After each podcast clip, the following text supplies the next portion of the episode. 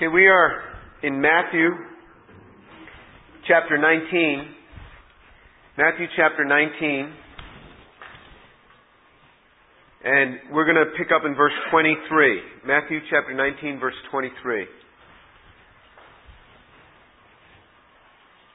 And Jesus said to his disciples, Truly I say to you, it is hard for a rich man to enter the kingdom of heaven. And again I say to you, it is easier for a camel to go through the eye of a needle than for a rich man to enter the kingdom of God. And when the disciples heard this, they were very astonished and said, Then who can be saved? And looking at them, Jesus said to them, With people this is impossible, but with God all things are possible. So Jesus, when he hears of this young man who made a decision, as we had read last time, this young man had made a decision not to follow Jesus because he could not give up the coveting. Jesus' instruction for him to sell all his property and give to the poor was specifically for him because he realized that this is what was holding the man back. But then Jesus goes on and he says, it is hard for a rich man to enter the kingdom of heaven.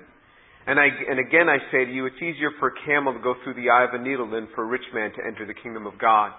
You know, I've heard it said that there's a gate that goes into the city of Jerusalem that only one camel at a time can fit. And then I've read that that's not true at all. So scholars say that, you know, if you've ever heard that, scholars say that there's no such gate. Jesus is saying it is very difficult for a rich man to enter the kingdom of heaven. Now, let's just put this into context here. Lest any of us say, well, we're not rich. This applies to somebody else. I'll bet that everyone here in this room is in the top 1% of people in the world as far as wealth goes. Right? Wouldn't you say that? You know, when you compare yourself to the world, you're wealthy. So if you think that you're somehow removed from this because you only have $5 in your pocket. You're not. Um, very few of us go without a meal because we just don't have. I mean, we might go without a meal because we're too busy, or we might go without a meal because you know we, we, we didn't get get back to the college on time for lunch or something. But the vast majority of the world goes without meals. So I don't think any of us escapes this category. Nevertheless, there are some that have a lot more than others, even amongst us. Jesus said it's hard for a rich man to enter the kingdom of heaven. And then his disciples in verse 5, when they heard this, they were, it says they were very astonished. They weren't just astonished, they were very astonished. They were absolutely amazed by this. They said, then who can be saved? Because actually, riches were considered a blessing from God. In other words, if God really liked you, you were rich. Now, we don't have that sort of feeling in, in, in our culture today. That, that there's some special favor because a man is particularly rich or a woman is particularly rich. But in that generation, in that culture, they were shocked because riches were equated with blessing from God that God particularly liked you. You ever seen that that uh, uh, that play Fiddler on the Roof? And you know, and come on, this was one of this is one of my favorites. I, I go around my house singing this stuff, and and uh, and as he, you, you know, his future son-in-law says that riches are a curse. Tevye looks at him and says, May God strike me with that curse and may I never recover. Because the culture of the time was that, that, that riches actually were an absolute blessing from God. And this is why they were so astonished. The disciples were so astonished. They said, if the rich can't be saved, then who can be saved? And Jesus says, with people this is impossible, but with God all things are possible. Now let me just say, it is difficult for anyone to be saved. In Matthew chapter 7, if you, if, if you, if you just turn back a few pages to Matthew chapter 7, in verse 13, Matthew 7 verse 13, it says, Enter through the narrow gate, for the gate is wide and the way is broad that leads to destruction, and there are many who enter through it. Matthew 7 verse 14.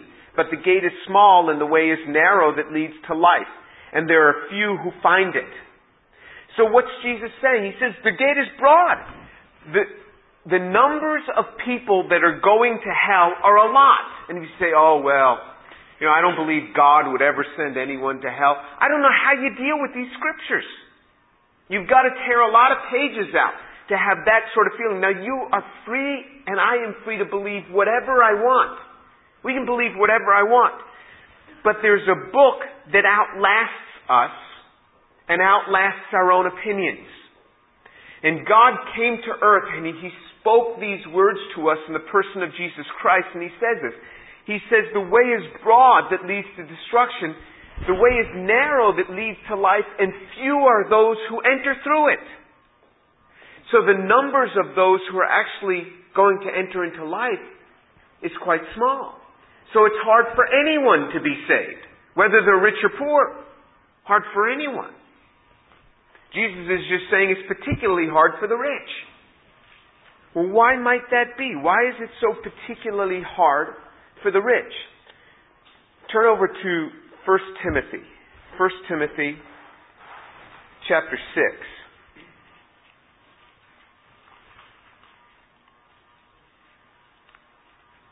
And First Timothy is just, just a little bit before Hebrews, so if you find Hebrews, it's just a little bit before that. First Timothy chapter 6.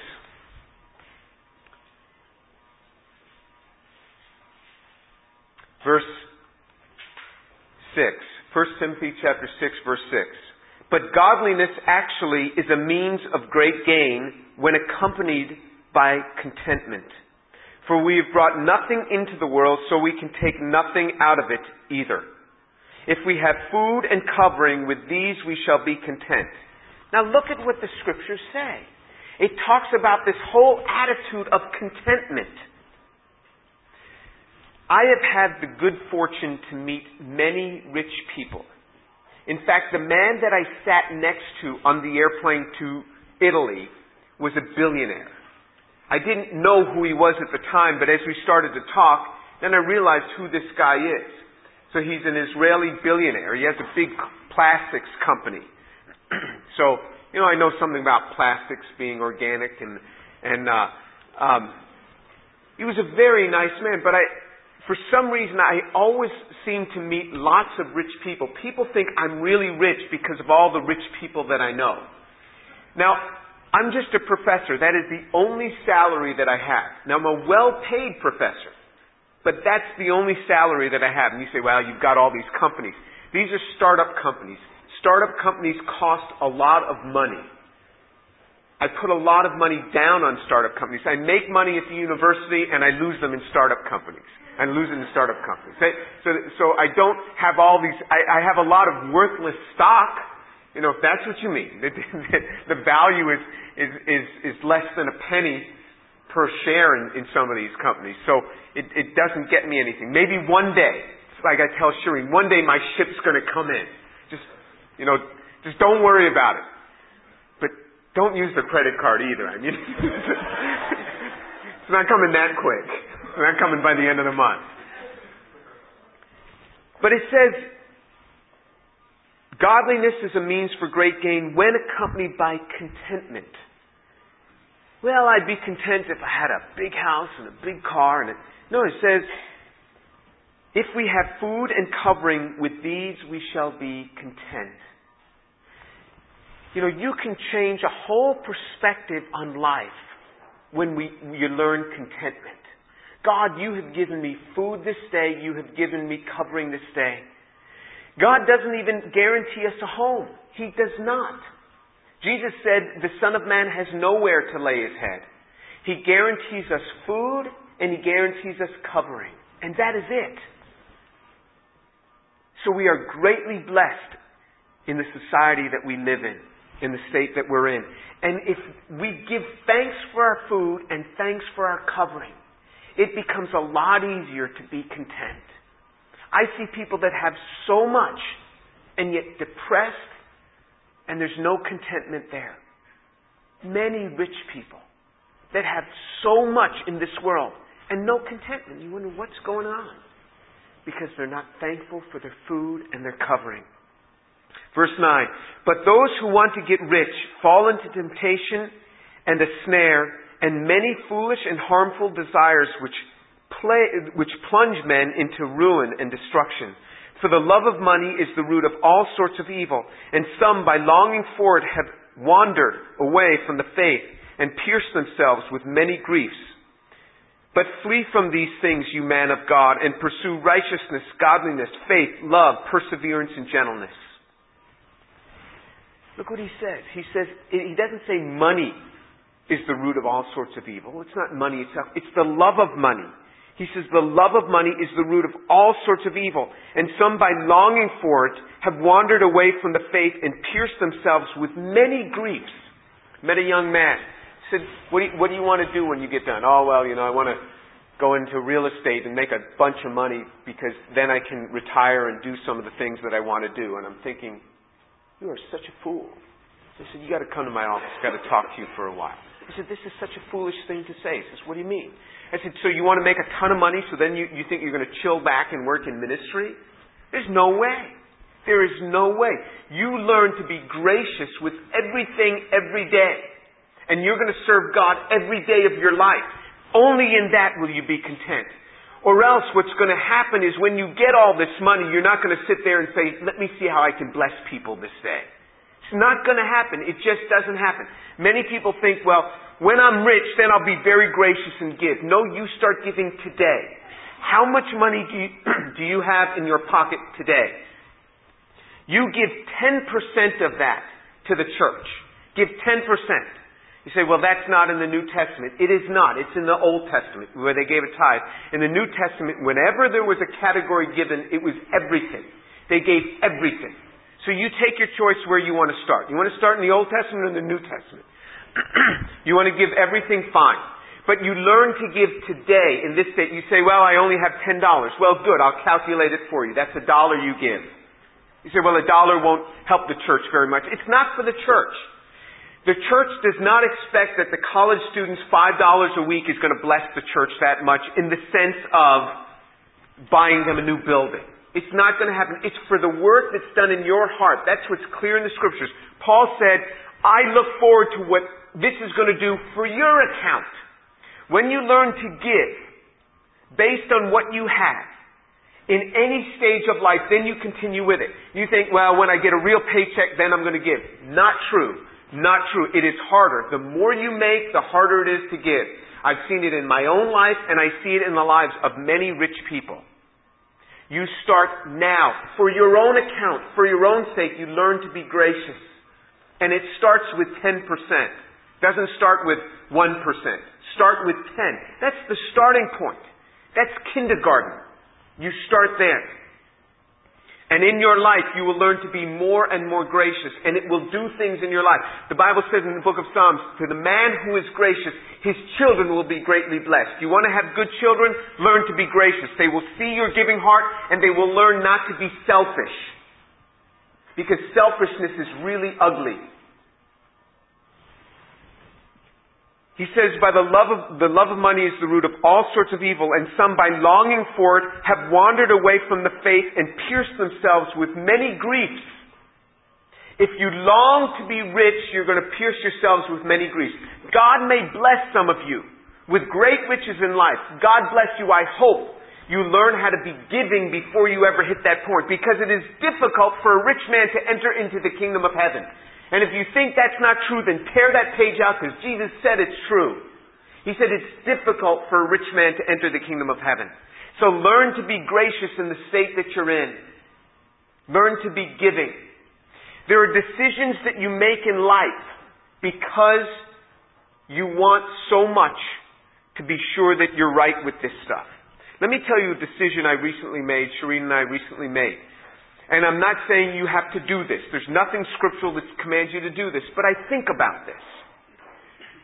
I'm just a professor, but I'm a well-paid professor.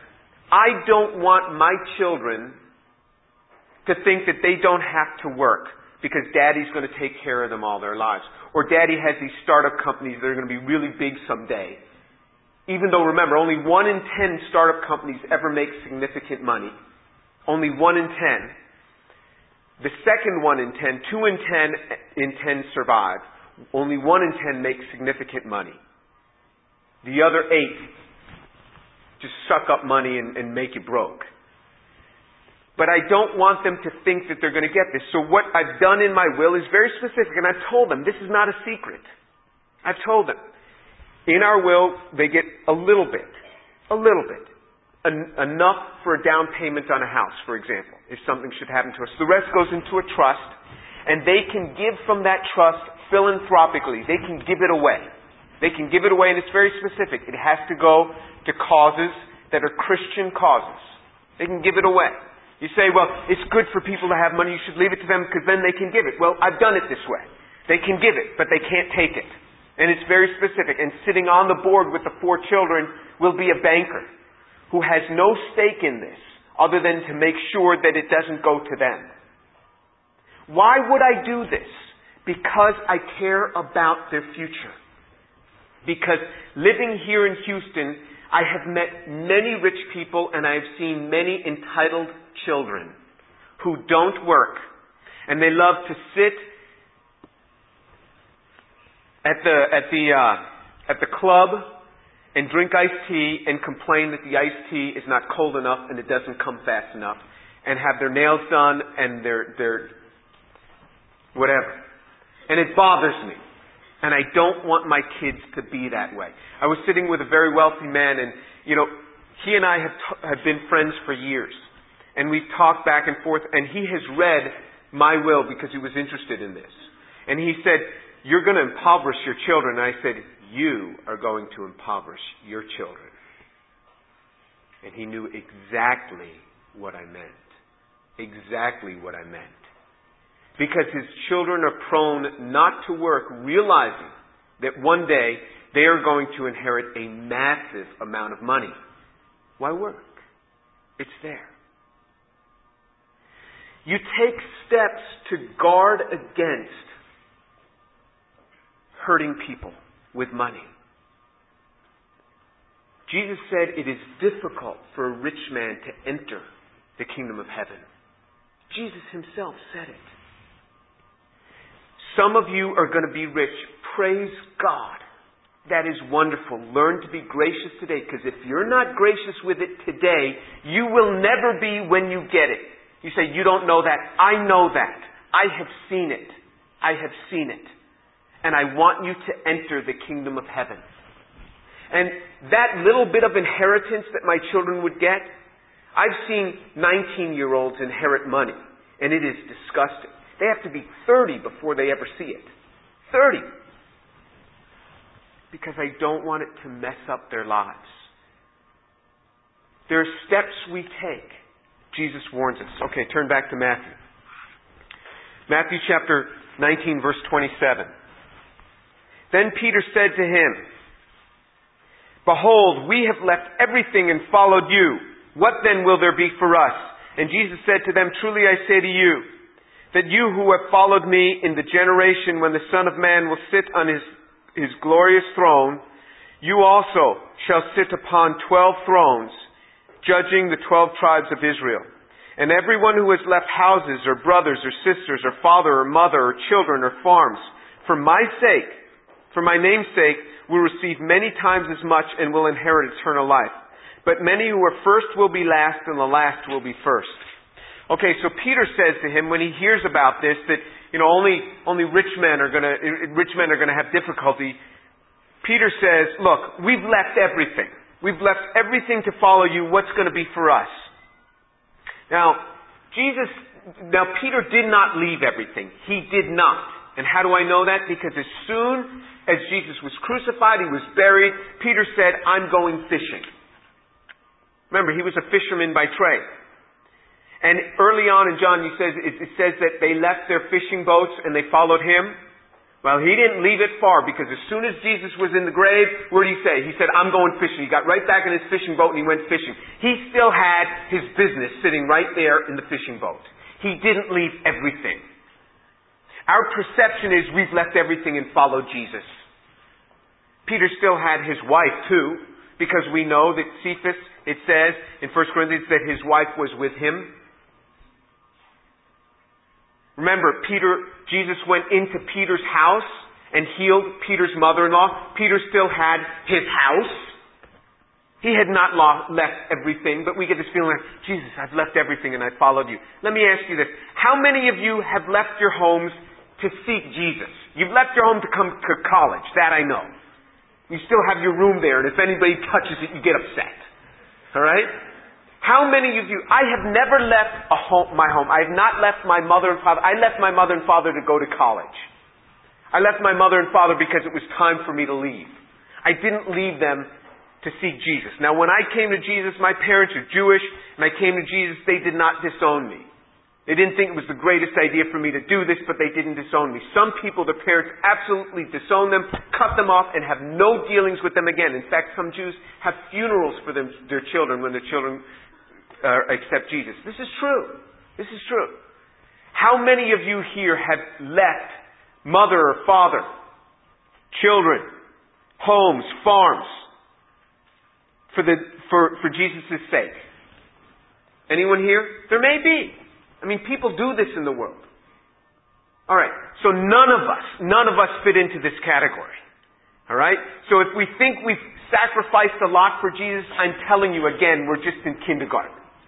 This is how much we've sacrificed for Jesus. You say, well, you know, I bore some shame for His name. Well, good for you. You're going to bear much more shame for His name if you want to walk with Him. May you bear more because it makes you a better person. And you will receive more in the kingdom of heaven. Because Jesus said, blessed is he who has been persecuted for my name's sake. For he shall receive, and it goes through and he starts listing what you were going to receive in the kingdom of heaven. And it says, For so they persecuted the prophets who were before you. Blessed are you when men revile you and persecute you and say all manner of evil against you falsely on account of me. Rejoice and be glad for your reward in heaven is great, for so they persecuted the prophets who were before you. That's what he says. And then, so in verse 28, he says to them, he says, I say to you. He's saying to Peter and to the other disciples, you're gonna, you're gonna reign on 12 thrones. Then he says, and everyone who has left brothers or sisters, father or mother or children or farms for my name's sake will receive many times as much and will inherit eternal life. But many who are first will be last and last will be first. And what does Jesus mean by this? He then right away in chapter 20 starts teaching a parable. Remember, Peter said to him, we've given up everything. What are we going to get back? We've given up everything. What are we getting back? You know what Jesus does? He doesn't always confront people and say, you know, that was a very foolish statement. He tells a story and lets us then see ourselves in that story. And very often that's actually a good way to confront people. Just tell a story and let them see themselves in the story. And that's what Jesus does. So in chapter 20, reading from verse 1. For the kingdom of heaven is like a landowner who went out early in the morning to hire laborers for his vineyard. And when he had agreed with the laborers for the denarius for the day, he sent them into the vineyard. And he went out about the third hour and saw others standing idle in the marketplace. And to those he said, You also go into the vineyard, and whatever is right I will give you. And so they went. And again he went out about the sixth and the ninth hour and did the same thing. And about the eleventh hour he went out and found others standing around. And he said to them, Why have you been standing here idle all day? And they said, Because no one hired us. He said to them, You go into the vineyard also. When evening came, the owner of the vineyard said to his foreman, Call the laborers and pay them their wages, beginning with the last group to the first. And when those hired about the eleventh hour came, each one received a denarius. When those hired first came, when those hired first came, they thought they would receive more because each of them also received, but each of them also received a denarius. When they received it, they grumbled at the landowner, saying, The last men have worked only one hour, and you have made them equal to us, who have borne the burden and, and the scorching heat of the day. But he said to, to one of them, Friend, I am doing no wrong. Do you not, did you not agree with me for denarius? Take what is yours and go. But I wish to give to this last man the same as to you. Is it not lawful for me to do what I want with my own? Or is your eye envious because I am generous? So the last shall be first, and the first last. Okay, so remember the context of this. Peter says, We've given up everything to follow you. What are we going to get in return? Jesus tells this story. He says, This is what the kingdom of heaven is going to be like. It's going to be like a landowner who went out early in the morning to hire laborers in the vineyard. Let's look at this first group of laborers that he hired in verse 2. When he had agreed with the laborers for a denarius for the day, he sent them into his vineyard. Okay, so he agreed with the laborers for a denarius. He agreed with the laborers for a denarius. A denarius was a day's wage. There was an agreement that was struck here. He agreed with the laborers. The laborers said, We will work the day for you for a denarius. And the landowner says, Good enough, it shall be. Go work the day, and you will get your denarius. There was an agreement there. They had an agreement. The laborers weren't about to go into the field without an, an agreement. Who would do that? They had an agreement. They set the terms. Verse 3 And he went out about the third and the sixth hour. The, the third hour, he went out about the third hour and saw others standing idle in the marketplace. And to those he said, You also go into the vineyard, and whatever is right I will give you. And so they went. So the second group, after three hours, he went back into the marketplace and he saw other people standing idle. They weren't sitting, they were standing idle, meaning that they were laborers who had not been hired. They weren't just sitting around a bunch of derelicts, they were waiting to be hired. That is the way you hired your people. You hired them for the day. And so he went out and he saw them and he said, he said, You go into the vineyard and whatever is right I will give you. Look at this second group. The first group puts the terms of a denarius. The second group, all he has to say is, whatever's right, I'll give you. They're glad to get the work. They've been standing around for three hours. I don't know if you've ever had a job like that. I, I was once a caddy, and you'd sit in this, this caddy shack, waiting for the caddy master to call you out to go and, and work. And you'd never know if you were going to get out, you know, at, at, at 6 a.m. or if you weren't going to get out till 10 a.m. And usually at 10 a.m., you know, you had to caddy for a couple of old ladies. And, you know, they, they, they, they'd hit the ball like 20 yards. And if there was ever water, their ball went right for the water, went right for the sand. And they hated to lose that ball in the water, so you're fishing for these balls. And, and, and then they could only play nine holes, and they'd give you a 50 cent tip. You know, the guys that go out at, at six in the morning, you know, they, they were hitting the ball 250 yards, and they never went in the water, and they'd play 18 holes, and they'd give you this very generous tip. So you never know who you were going to work for. And anybody else been a caddy? Know what I'm talking about? You guys never caddied, carried bags, and you've done it. You know what I'm talking about. I mean, it's miserable when you when when you got a caddy for old ladies, isn't it? Do you ever do that? Okay, it's just, it's just, trust me. You can imagine it's just miserable. Anyway, um, so they, they say, he said, whatever is right, I'll give you. And they agreed to that. There was some level of trust here that this man's going to give us something, whatever's right. Verse 5, he went out about the sixth and the ninth hour and did the same. So again, he did the same thing, meaning that he said, whatever's right, I'll give you. There was a level of trust there. He'll take care of us. He'll pay us according to, to what he thinks is right. About this, verse 6, and about the eleventh hour, so this is one hour before quitting time, he went out and he found others standing around, and he said to them, Why have you been standing here idle all day long? And they, they said to him, Because no one hired us. And he said, You go into the vineyard too. Because no one hired us. So who must these people have been? They must have been old or had some sort of defect or lame in some way. The ones that nobody else would hire. All day, nobody would hire them. The bad caddies always went out last. The caddy master always chose the good caddies for the good guys. The bad caddies sometimes would just be in there all day and never get to go out. Same sort of thing. He said, Because no one hired us. He said, I'll hire you. He says, You go into the vineyard too. No terms of a denarius, not even a term of whatever's right, I'll give you. He just says, Go. We would rather work and not even have any agreement, not even have an agreement that you're going to pay us what's right. We just want to get out there and work. He says, You go too. And so when evening comes, he starts with those who are old and a bit lame and couldn't work very hard because who are you going to choose to work in your field? You're going to, you're going to choose the young guys. Right? Young, strong guys. You're going to choose them to work in the field. You're not going to choose the old guys that, you know, kind of dragging. And he takes those who the world hates, those who the world wouldn't hire, and he gives them a denarius. They never put this, they never said, you have to pay us a denarius. They never even said, we just want to be sure you're going to pay us what's right.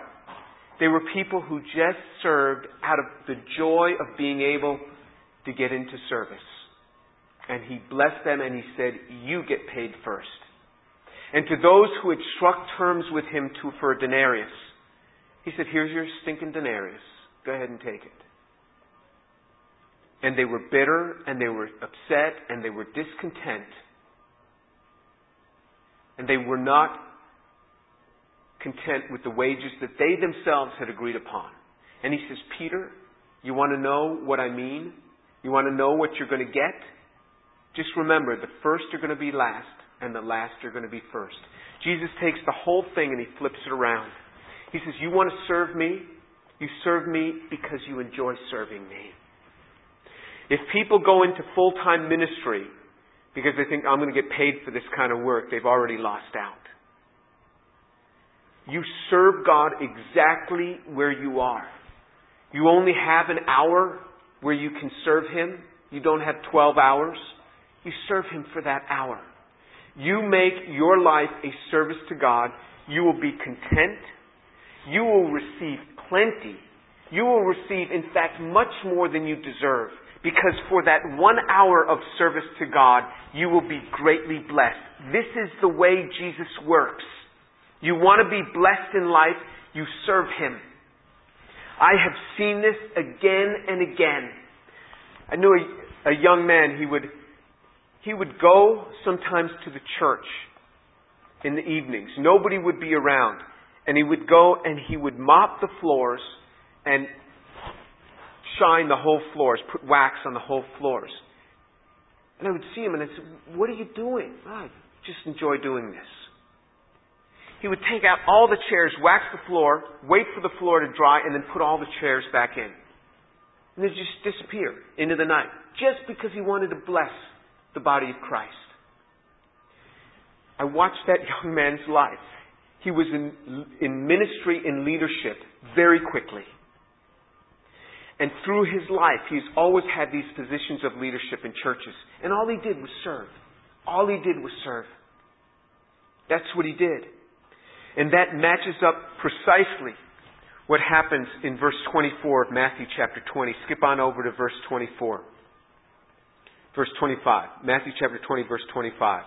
But Jesus called them to himself and said, You know that the rulers of the Gentiles lord it over them, and their great men exercise authority over them.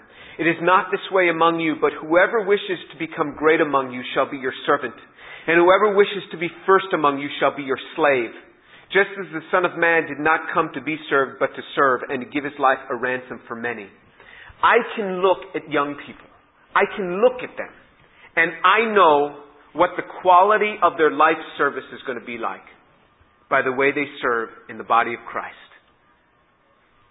I just know it. You say, well, how do you know? Because I know what the scriptures say, and I have watched young lives. Those that serve end up having blessed lives. Those that serve end up getting spouses that are equally selfless. It's a terrible thing to have a spouse who's selfish, who always wants for themselves because they'll suck you dry. Those who are selfless, giving of themselves, find spouses that are also selfless. You serve in the body of Christ and you are greatly blessed. without terms of agreement that, all right, you know, I'll do this, but what am I going to get? You get nothing. You get nothing from me. But you get a tremendous blessing from God. Remember, don't set terms with God because you'll settle for a denarius. He has much more riches for you. And the labor that you do when you're 19, you will receive back many times over when you're 49. Because God never forgets. He remembers the labor that you do now. I know who does the dishes. And God knows it too. I know who sticks around and makes sure that everything is done right. And guess what? If I know, God knows too. He is the one that will repay you many, many times over. For those of you who labor and you think that nobody knows your service, God does. And He will reward you many times over. And in fact, if nobody knows your service, He's going to reward you all the more. He is the one. Those who receive last in this world, He is going to bless them first. Learn to serve God. Even if you should end up in full-time ministry, do many things just out of a heart of service to the Lord, and you will be greatly blessed. This is the kingdom of God. This is the kingdom of God. This is the way He is, and you will be greatly blessed.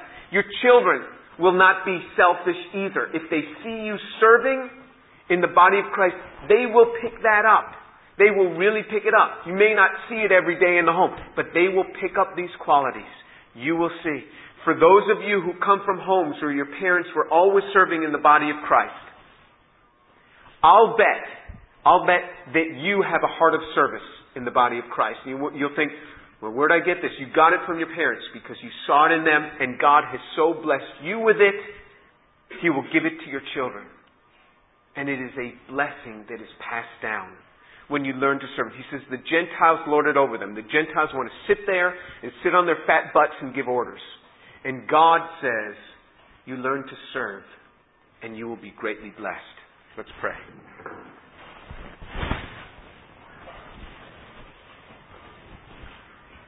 Father, thank you so much for the truth of the Scriptures, for the truth of the Word of God.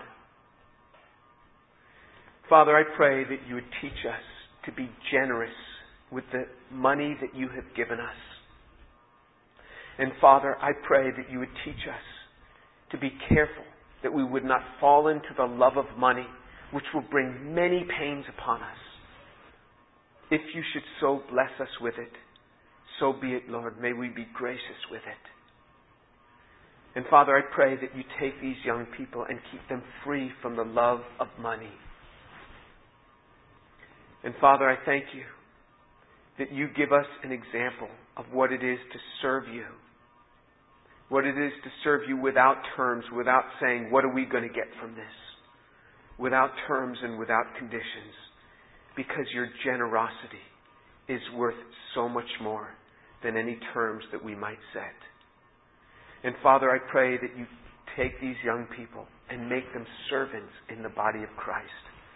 So make them servants that they might have rich lives that they might find spouses that are equally selfless and self-giving. Father, I pray your grace to be upon them. Thank you, Lord, for the scriptures that teach us to be better people. And with this, we can be content and we can be happy in a world where there's so much misery. Thank you, Father. In the name of Jesus. Amen.